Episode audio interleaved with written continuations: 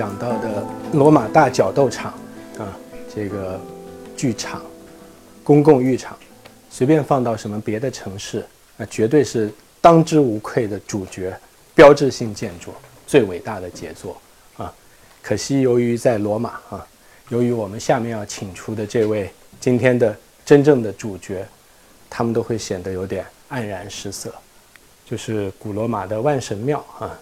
它在靠近台伯河的地方，然后在一一大组这个近代居住区的环抱当中，也不是很起眼，啊，如果论绝对占地规模，比不上刚才那几个大厂，啊，可是它当之无愧是古罗马建筑技术艺术的巅峰之作，而且它的设计者我们前面提到哈，是个皇帝，古罗马的哈德良皇帝。哈德良皇帝很有意思哈。首先，他是所谓的五贤君之一啊，是特别贤明的一个君主。有有一个很有意思的关于他的故事哈，对他非常的亲民，所以也经常去卡拉卡拉浴场啊这些地方。有一次来到卡拉卡拉浴场的时候呢，他见到了一个过去自己带军队的时候的一个老兵，发现这个老兵呢愁眉苦脸，靠着那个墙在那蹭自己，啊，他过来问这个老兵。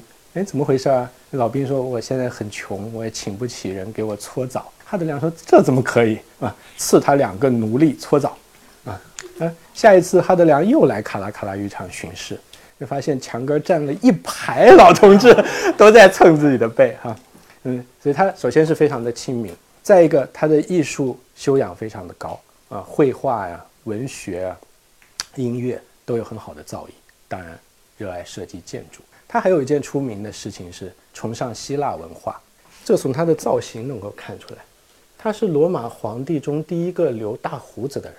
你再想想那个古希腊那些雕刻，什么亚里士多德是吧？柏拉图那都大胡子，啊，那他因为爱希腊，所以留大胡子。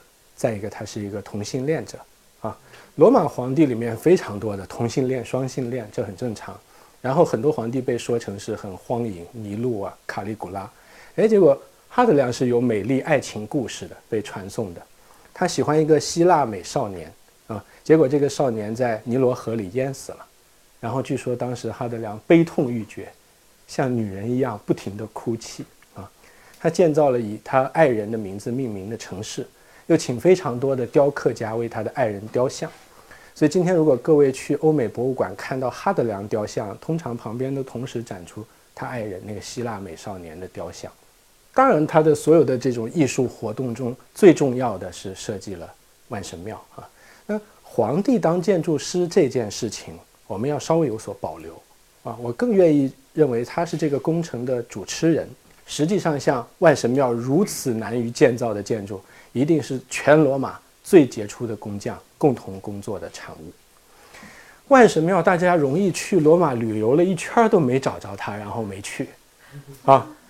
所以那个罗马当地人有个调侃这种人的这个谚语不太雅哈，说一个人来罗马如果没看万神庙，来的时候是一蠢驴，走的时候还是一蠢驴啊，那有点不公平，因为它确实不太起眼。从外头看，那普通的圆筒上面有一个穹顶，然后前头有一个灰色花岗石板的希腊神庙，对吧？太不厉害了，在众多罗马的这个大型建筑当中，你要是看到它背面，从背面经过，更不会想去看这房子了，对吧？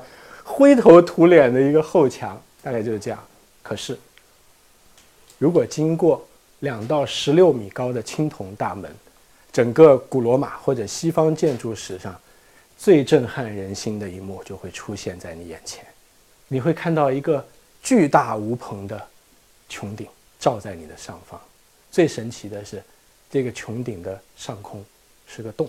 如果是天气晴朗的时候，阳光会把这个洞的影子形成一个巨大的光斑，投在整个万神庙里，而且随着这个太阳的移动呢，这个光斑就在整个神庙里游走，有的时候在穹顶上，有的时候又来到柱子上、墙壁上，有的时候落到地上，好像要把这个万神庙里沉睡的万神全部唤醒一样的感觉。万神庙的设计是一个非常完美的几何形。首先，它有一个四十三点二米跨度的穹顶，半球形，然后它的高度也是四十三点二米。换句话说，我们如果自己想象这个半球形的穹顶被镜像了一下，那么穹顶的顶点就正好和地面相切，啊，就对比于希腊神庙的黄金分割，它是一个完美的正圆形，然后它的平面也是一个圆形，然后开了八个方向的神龛，用其中的一个方向当入口，外头是这个希腊神庙式的山画，真正难于建造的，啊，就是这个放在一个二十多米高的圆柱形上的。四十三点二米跨度的半球，啊，各位要想在家里做这个万神庙的模型是很容易的。你先找一口锅，再找一个和它直径一样大的碗，扣上来，再把这个碗底敲掉，啊，就得到了一个万神庙的模型。可是要盖一个足尺的万神庙的时候，就非常可怕了。一个四十多米跨度的穹顶，要如何来建造呢？我们前面讲过这个拱形的建造哈，比如说我们要砌一个拱形哈，旁边是石头已经砌好了，我们要在它上面砌这个拱，我们总不能把石头直接往上码嘛，全掉下来了，对吧？通常的做法呢，是用木头做一个支架，都支好，对吧？然后把石头往上垒。哎，等到垒好了，它不就掉不下来了吗？刚才说的那个啊，然后上面如果放了很多的这个石头以后，它就更坚固了。这时候把支架拆了就行了，就永远牢固了。可是万神庙四十多米高，四十多米直径，我们想想做这个架子吧。如果用木头做这个架子，有一种盖应县木塔的感觉，是吧？它要是能这样，不就成中华民族了吗？啊，木结构该多杰出啊！啊，就算你盖了应县木塔吧。整体浇筑这个穹顶的时候，混凝土还没干的时候，所有重量都在你木塔顶上，直接把你压垮，对吧？啊，而且好像在罗马的境内，把所有大树都砍了，也做不成这个支架，这事儿没法弄了，对不对？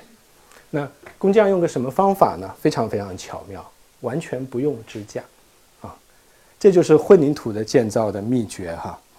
混凝土可以分段浇筑的，今天盖房子也是这样，盖完一层盖二层，盖完二层盖三层。啊，所以下面的这个圆筒是很好办的，对吧？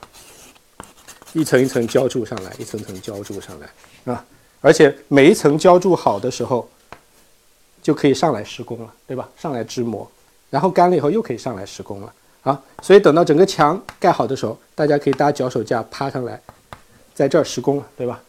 然后先做这一圈的拱顶，再做这一圈的拱顶。啊，这一圈的拱顶循环往复。好，当然了，我们也可以看出来，越到上头的时候越危险，对吧？干活容易掉进去了。罗马万神庙没有记载啊，但是佛罗伦萨圣母百花大教堂穹顶在一百多米高的天空中施工，哈，也也没有下面的支架，就真的有人掉下来牺牲了。啊，这时候只能在内部拉一些网啊什么做保护措施了。这么巨大的一个穹顶，侧推力是非常非常大的，所以万神庙的墙有多厚呢？六米厚，哇，大概咱们这个房子整个都要被浇成混凝土当它的墙了。那么拱顶的底部也是六米厚，到了顶部慢慢减薄，最后是一点五米啊。然后罗马混凝土是拿火山灰加碎石骨料，他们也很聪明哈，就越往下的这些石头也越重，让它坚固；越往上就挑更轻的石头放进去当骨料啊。所以从火山玄武岩最重的，一直到上面这个石头叫浮石。浮起来的浮，选最轻的石头啊，所以是非常有智慧的啊。那么什么东西留下了它建造的痕迹呢？这个穹顶上一格一格的，看到没有？啊，实际上就是这样一层一层浇筑的。啊，最精彩的来了啊！浇到最后剩下一个洞的时候，匠人有两个选择，对吧？一个是再把那洞糊上，里面全黑了。匠人停手了，你知道吗？刚才我们说的那个巨大的光斑在里面把万神唤醒这件事情就来了，这是建筑艺术，非常巧妙的设计，又和它的整个建造的过程是水乳交融的啊，直接是这个建造过程的结果，非常了不起。万神庙这个四十三点二米跨度的大穹顶保持了多长时间世界纪录呢？一千七百多年啊，它是公元一百二十八年建成的啊。一千七百多年后，现代钢筋混凝土终于盖出了比它跨度大的穹顶啊！所以在漫长的时间里，它都是古代世界上工程的巅峰。另一件事情就是随之而来的建筑艺术，它的这种光影的效果，包括很精美的里头的大理石装点的墙面壁龛啊，里头的壁画，所有的这个壁龛上的大理石柱头上的大理石雕刻。最神奇的是它地面上的大理石。我记得我第一次到万神庙的时候，还刚下过点雨，地上潮潮的，看这大理石我就想，哦，看来后来巴洛克时期哈。运用他们高超的大理石工艺装修了万神庙的地面，然后回来一查文献资料，哇，这是当年万神庙的大理石，一千八百九十年前的大理石，太不可思议了啊！灿然如新，这是过去的一张铜版画，就是万一下暴雨，水就蒸进来了啊，大家还得在万神庙里划船。当然，我们可以可以放那个万神庙铺地的细部啊，有着像卡拉卡拉浴场一样精美的排水口，啊，可是我宁愿来想象一下，对吧？狂风暴雨中的万神庙有什么不好呢？对不对？本来就是献给万神的嘛，他怕什么？你想象一下，电闪雷鸣，对吧？暴雨冲进万神庙的圆洞，被狂风吹成千千万万的水滴，泼洒在万神庙。将近两千年的大理石上，很棒啊，很壮观呢，对吧？还有的是那个晚上不开门了，全部关上门了。如果那个天空升起一轮明月，月光透过这个洞，哇，照在万神庙的穹顶上，对吧？在万神庙里游走，这个多美妙啊！啊，那我觉得我还挺有想象力的，对吧？直到有一次我坐飞机，翻起一本杂志。哇，吓傻了！意大利人干什么呢？他在这个圣灵降临节的时候啊，让许多的消防队员爬上万神庙的顶，从这个圆洞里撒下千千万万片的玫瑰花瓣，下一场玫瑰花雨。所有来参加仪式的人就沐浴在玫瑰花海中啊！这个当时服的不得了，还还是你们意大利人能玩行了吧？还下雨呢啊！万神庙今天算是所有古罗马建筑里面保存的最好的。你看那些，要不塌顶塌了，要不那石头被人拿走了，它几乎是完美无缺的留下来了啊，受一点点小损伤。比如说我们刚才看到这个万神庙这穹顶的很多凹槽，像中国藻井一样，对吧？其实以前每一个凹槽里都有青铜的玫瑰花，很美的装饰。后来就被教皇 看上，让巴洛克时期的这个雕塑大师伯尼尼。把这些所有的青铜做成一顶青铜华盖，放在哪儿呢？今天梵蒂冈的圣彼得大教堂的穹顶下。所以从这件事情上也可以看出，圣彼得大教堂和万神庙有一点渊源。他把人家的铜给移过来，浓缩在一顶华盖上面，还剩好多好多铜，还铸成了好几门大炮，啊！所以可以想见那个穹顶是多么巨大，连里头抠出来那些铜花能做这么多的内容。伯尼尼由于干过这件坏事儿哈，大家就开始把所有对万神庙动的手脚都栽赃给他。有人说他曾经一度万神庙被改成在上面加了两个钟塔，特别丑，大家就说这是伯尼尼的驴耳朵哈。但好像有学者考证，这其实不是人家干的。好在今天这些画蛇添足的东西都被拆光了，啊，所以万神庙又回到了将近两千年前该有的那个状态。由于万神庙实在是太完美、太精彩、太有表现力，弄得后面的这一千多年当中，有无数的建筑不停地模仿它。第一个最重要的亲戚，东罗马的圣索菲亚大教堂，那一样的这个辉煌，里头一样是穹顶笼罩下的啊动人的空间，可以看作什么呢？西罗马万神庙在东罗马的一个镜像的感觉。威尼斯圣马可教堂。啊，这更厉害了！这在十字形的平面上放了大大小小五个穹顶，里头也一样是穹顶笼罩的这种神圣的空间。佛罗伦萨的圣母百花大教堂，这个很有意思，这个被说成是文艺复兴的第一个伟大杰作，直径比罗马万神庙稍微小一点点，可是它的难度在于它建在离地九十米的地方，最后穹顶做完已经一百多米高了。这个设计师布鲁乃列斯基很有意思啊，原来是一雕塑家。然后充满信心的来参加大教堂下面有一个青铜门的竞赛，结果竞赛失败了，心灰意冷，决定改行，改学建筑，就跑到罗马的废墟里面，我们通学习，在万神庙的地方，掌握了建造穹顶的知识。然后他的家乡这时候发生了一件特别可笑的事儿，就他的前任建筑师特别勇敢，设计了跨度这么大的一个穹顶，做了模型，然后不知道怎么盖，所以在长达几十年时间里，这个教堂的上空就是个大洞，被旁边城市像比萨什么笑得一塌糊涂。哎，这时候。布鲁乃列斯基同志学成归来，盖成了这穹顶。当然也学了很多万神庙的知识，包括不用支架如何在高空中建造巨大的穹顶。罗马的圣彼得大教堂是吧？米开朗基罗只不过是把前面佛罗伦萨的穹顶用大理石又盖一遍。这三个是世古代世界吧穹顶的前三名。室内的表现力呢？这是前面的佛罗伦萨大教堂的穹顶啊，仰望上去全是壁画。这是圣彼得大教堂的穹顶。他们怎么对待最后那个洞呢？用的方法是在上面建一座采光亭，这下就没有这个下雨的这个苦了。可是大家发现没有，好像建筑艺术的魅力也就没有原来那么强了。啊，包括伦敦的圣保罗大教堂啊，各地大概都有一座向万神庙致敬的作品。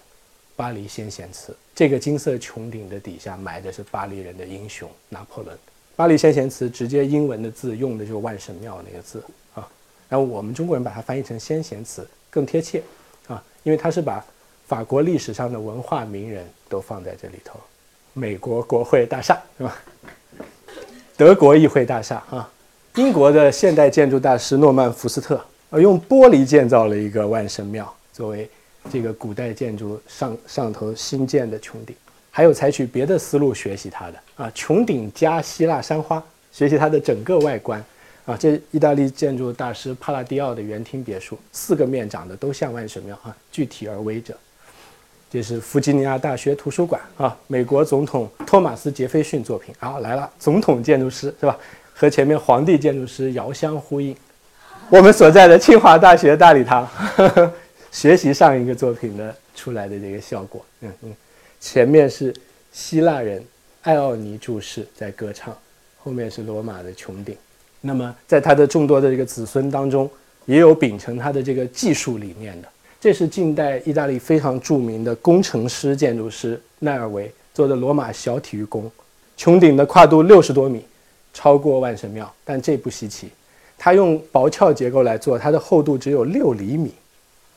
我们还记得万神庙的那个穹顶基部是六米，上去是一米五，它是六厘米。啊，所以它是意大利这些子孙当中非常争气的，对吧？它其实是用现代钢筋混凝土的最杰出的技术来盖一个穹顶，向万神庙致敬。传奇的安藤忠雄，看看他在罗马万神庙学了什么？他没有做一个圆形，也没有开一个圆洞，可是他营造了一个黑暗无光的空间，然后光从外面照进来，是万神庙给人的那种神圣的感觉。这是他在罗马万神庙。或者在中世纪的教堂里获得感动学到的东西，是吧？而且他用了清水混凝土啊。最后我们再回到爷爷这里来哈，看了很多的这个子孙，回到这个万神庙，呃，我第一次去的那个印象还记忆犹新哈，在那个万神庙里那个感觉难以磨灭。当时在那里画了三小时的写生吧，是用的油画棒哈。最后，我们请出古希腊、古罗马的巅峰之作，做一个巅峰对决啊！有一个写古罗马建筑研究的书的作者说：“哈，大意是这样哈，无论希腊的帕提农神庙怎么完美，万神庙才是最杰出的建筑艺术啊！” 呃，研究罗马建筑的人嘛，可以想象啊。实际上，建筑当然不能赛跑了，对吧？把帕提农神庙和万神庙摆在一起，哈，其实能很好的体现出西方美学史上两个非常非常重要的美的范畴，啊，一个叫优美，呃，西西方 beauty 这个词，一个叫崇高，啊，英文叫 sublime 这个词。优美很好理解的，我们前面讲这个帕提农神庙，对吧？美丽的这个雕刻，然后对黄金比例的控制。啊浑身上下和谐的这种比例，获得一种永恒和谐的这种美感啊。崇高是什么呢？啊，最早谈崇高这个美感的，真的就是一个罗马人啊，古罗马人朗基努斯写了《论崇高》这本书。后来像康德、黑格尔这些美学家都对这个观点有所发挥。